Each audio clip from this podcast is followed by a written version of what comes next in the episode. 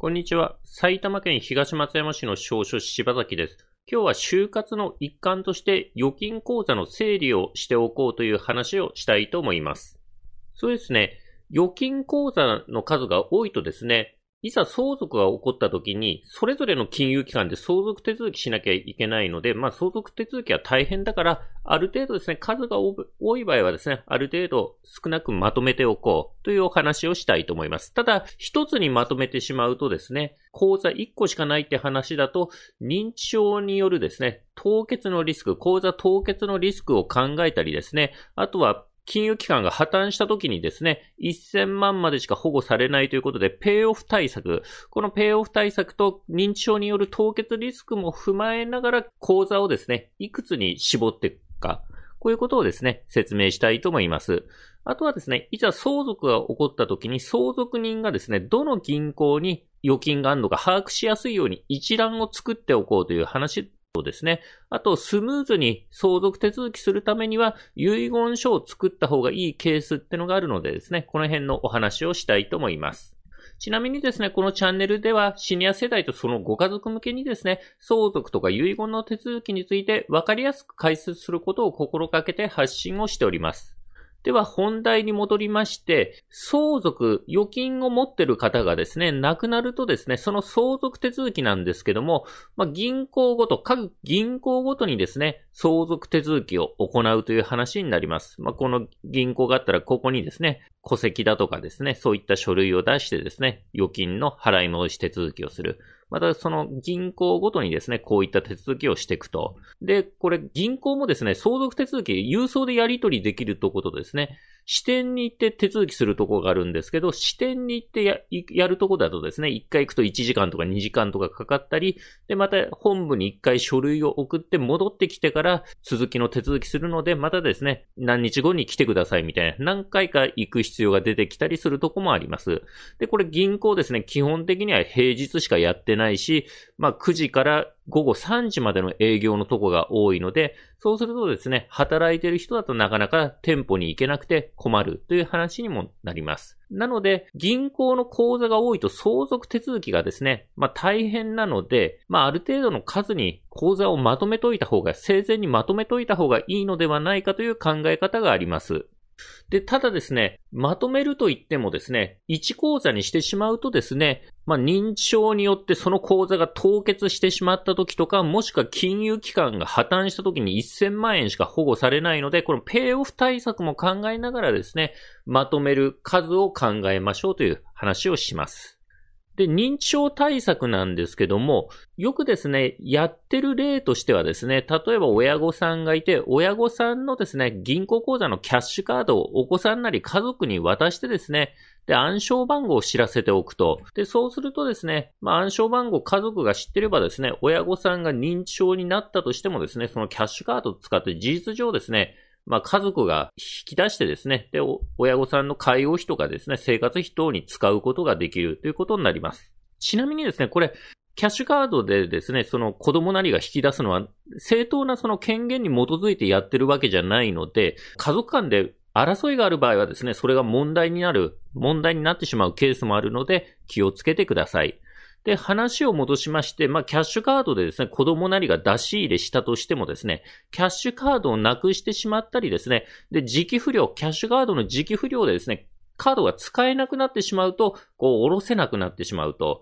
で、そうするとですね、1口座にまとめてしまうとですね、その1個のですね、キャッシュカードが使えなくなると、もう必要なお金が下ろせなくなるという危険があります。あとはですね、年齢が上がって、口座名義人の年齢が上がっていくとですね、1日の引き出し額にですね、制限がかかる銀行もあります。例えば10万までしか下ろせませんよとかですね、1日10万円までしか下ろせないとかですね、金融機関によってはですね、引き出し額に制限がかかるとこもあるのでですね、そうするとですね、例えば施設入居費がまとまったお金がかかるってなるとですね、そのお金を下ろすのにこう何日も何日もかかるという話にもなりかねないということになります。で、こういった、まあ、リスクがあるのでですね。で、その点ですね、こう、ある程度口座を分散しとく、預金口座を分散しとければですね、例えば1個でキャッシュカードが使えなくなったとしても、まあ、他の預金からは出し入れできるかもしれないというので、まあ、この辺も踏まえてですね、口座のまとめる数を考えていくという話になります。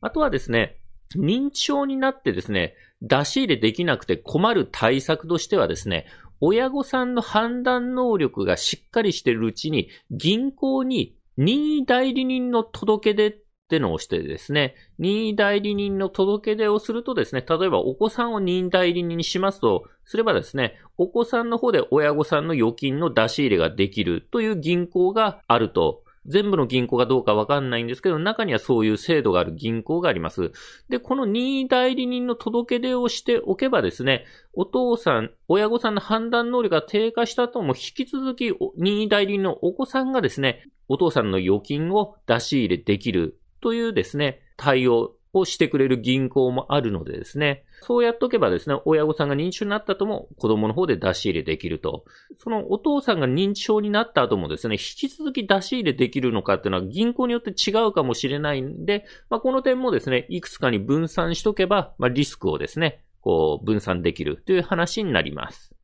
で、あとはですね、まとめる数を考えるときに、その金融機関がですね、破綻した場合預金どうなるかという話をですね、考える必要があります。で、金融機関が破綻するとですね、保護されるのは、1金融機関につき預金者1人当たりですね、元本1000万円までと、その利息等が保護の対象になるので、この1000万までしか保護されないってことですね。1000万とその利息しか保護されない。例えば2000万、預金してた、その一つの口座に2000万ですね、一つの金融機関に2000万ですね、預金してたとするとですね、その金融機関破綻すると、2000万のうち1000万と利息部分、1000万の利息だけ保護されて、残りの1000万はですね、保護されないという話になります。だか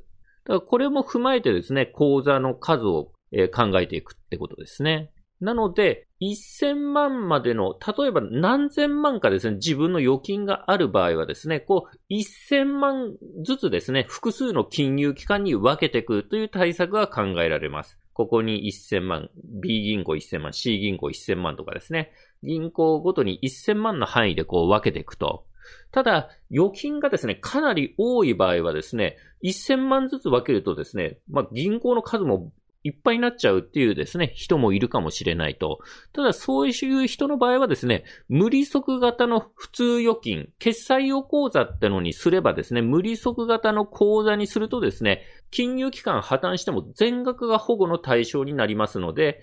預金がたくさんある方で金融機関の数が多くなっちゃいそうな人はですね、無利息型の普通預金に切り替えることを考えるというのもですね、一つの手になります。それでですね、無利息型の決済用口座っていうのはどういうものかというと、まずですね、利息はつかない口座です。利息はつかないけれども、その代わりにですね、金融機関が破綻しても全額が保護の対象になります。預金全額が保護の対象になると。例えば2000万無利息型の普通預金で預金してたら金融機関が破綻しても2000万保護されるという話になります。で、このですね、無利息型の口座ってのは、今まで使ってた普通預金から無利息型にですね、無利息型普通預金に切り替えできる銀行もあると思いますので、各銀行にですね、取引のある銀行に聞いてみてください。ちょっと中にはですね、切り替えできないとこもあるんですけども、私もですね、何校かでやってですね、無利息型の普通預金に切り替えたことはあるので、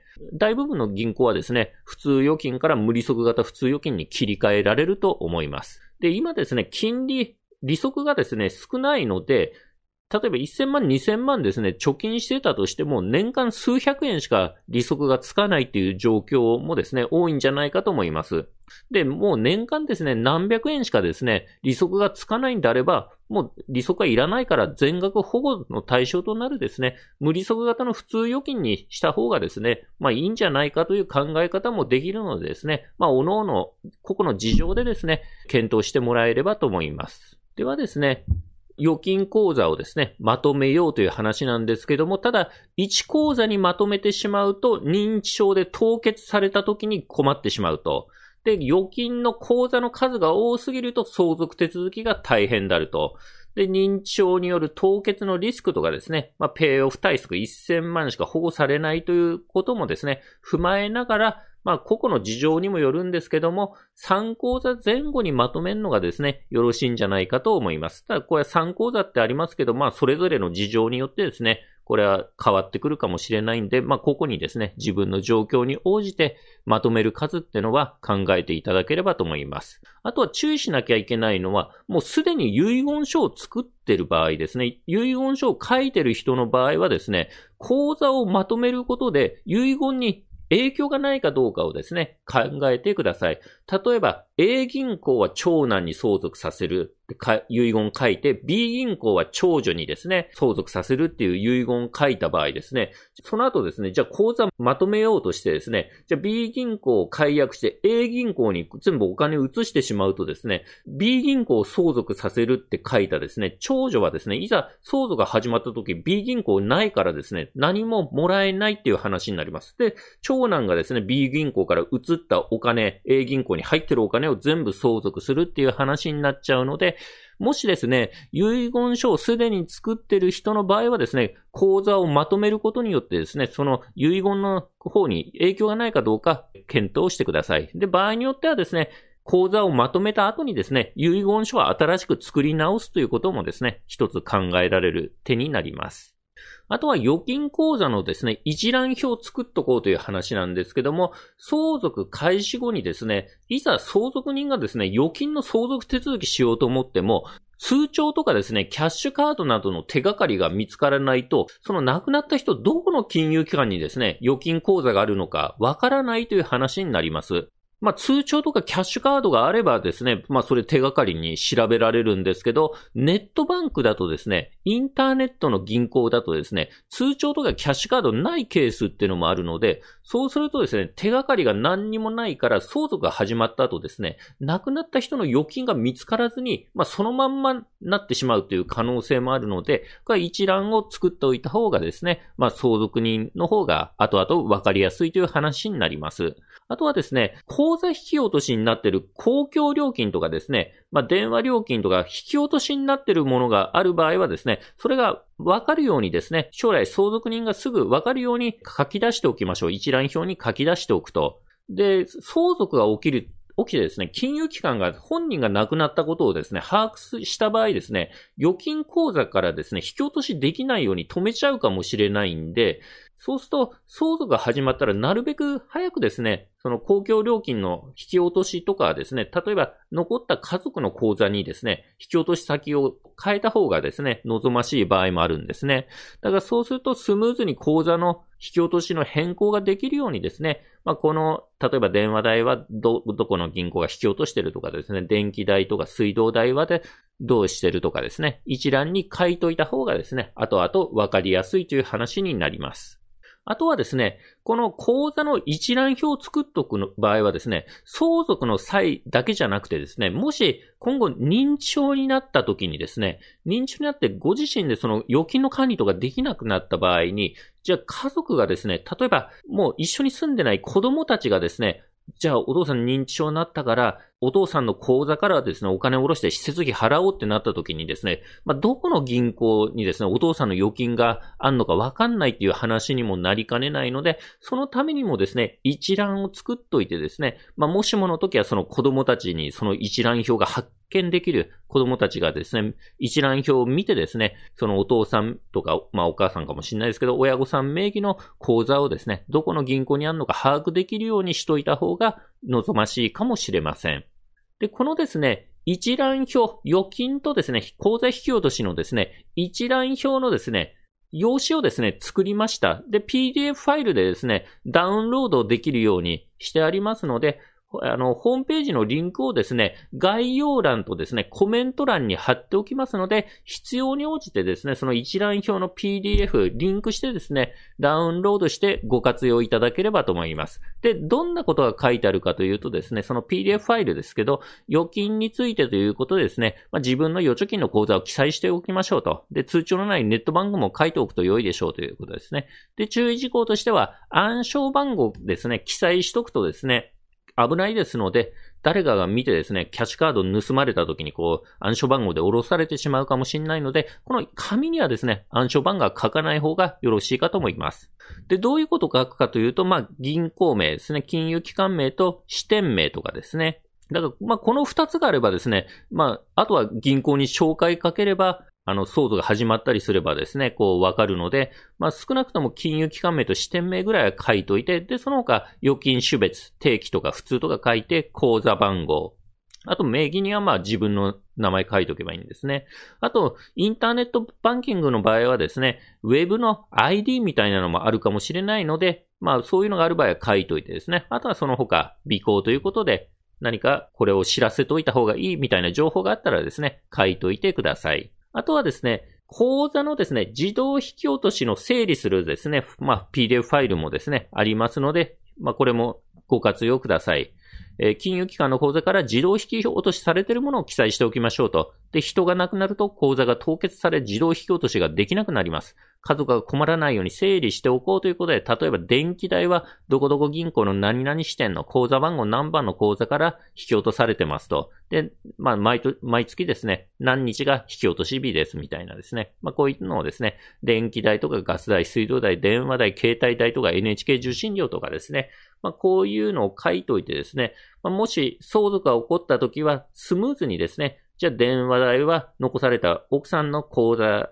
に、こう、から引き落とすように手続き変えようとかですね、そういうのがスムーズにできるように一覧で作っといた方がよろしいかもしれません。あとはですね、今度ですね、遺言書を作っといた方がいいかもしれないという話なんですけども、もしですね、相続が始まってですね、えー、預金口座がですね、その口座名義人が亡くなるとですね、金融機関それ把握すると凍結されちゃうんですけども、そのですね、凍結された口座のですね、相続手続きには、基本的にですね、まずは相続人全員ので作った遺産分割協議書、相続人全員の印鑑、実印をですね、押印した遺産分割協議書と相続人全員の印鑑証明書、そして相続関係を証明できる戸籍謄本一式、これらを添付して銀行でその預金の払い戻し手続きをします。で、そうするとですね、相続人全員の実印を押さなきゃいけないんで、その遺産分割ができなくて困るケースってのが、まあ、場合によってはあるかもしれません。例えば、連絡が取れないですね、相続人がいるようなケースとか、相続人に認知症等で判断能力がない人がいるケースとか、あとは相続人同士でですね、遺産の分け方について話がつかないようなケース、そして思わぬ人が相続人だったケースですね。例えば、子供のいない夫婦の場合はですね、亡くなった人の、まあ、兄弟姉妹とかがですね、相続人に入ってくるケースもありますね。そうすると、例えば、ご主人が亡くなった場合、子供がいないとですね、奥さんの方はですね、ご主人の兄弟姉妹と遺産分割協議しなきゃいけないとかですね、そういうケースもあります。あとはですね、例えば、再婚の場合ですね、前婚の時の子供、例えばですね、まあ、ご主人がいて、奥さんがいるんですけど、ご主人離婚していてですね、前妻との間にこう、子供がいた場合ですね、ご主人が亡くなるとですね、前妻との間の子供もご主人の相続人になるので、遺産分割協議しなきゃいけない。この前妻との間の子供も遺産分割協議しなきゃいけないという話になります。こういったケースでですね、まあ連絡先もわかんないって話だと、相続手続きができなくて、えー、預金の払い戻しができなくて困るという話にもなりかねないということになります。で、対策としては生前に遺言書を作っておくということになります。遺言書があればですね、相続人全員の遺産分割協議なしにですね、預貯金の相続手続きをすることができます。あの、遺言書を使ってですね、預金の払い戻しをする。まあ、相続人全員の協力がなくても払い戻しができるという話になります。で、この遺言書ですけど、自分で書く手書きの遺言、実質証書遺言だとですね、あの、書き方間違えると無効になっちゃってですね、結局使えないっていう話になるので、交渉人が作るですね、交渉人が作る公正証書遺言というのがですね、できればそっちの方が、え確実であるという話になりますので、公正証書遺言をお勧めします。で、まとめとしまして、預金口座が多いとですね、まあ相続手続きが大変だから、まあいくつかに口座を整理しておこうと。ただ、少ない1個とかにしちゃうとですね、いろんなリスクがあると。まずは認知症による凍結リスクを一つ考えると。また、金融機関が破綻した時のペイオフですね。ペイオフ対策も考えて、まとめる数を考えましょう。そして、相続人が預金口座ですね、相続解釈を分かるように一覧を作っておきましょうという話です。で、ケースによってはですね、遺産分割協議、相続人全員の協力がですね、将来得られないような場合はですね、事前に遺言書を作っておいた方がですね、相続手続きがスムーズになるかもしれないといった話をしました。司法書士柴崎事務所ではですね、相続手続きとか遺言書、家族信託の蘇生支援をですね、あの、ご依頼を受けたまっております。初回面談相談無料ですので、必要に応じてお電話またホームページからご予約ください。ホームページのリンクはですね、概要欄に貼っております。埼玉県東松山市の司法書士柴崎でした。ご視聴ありがとうございました。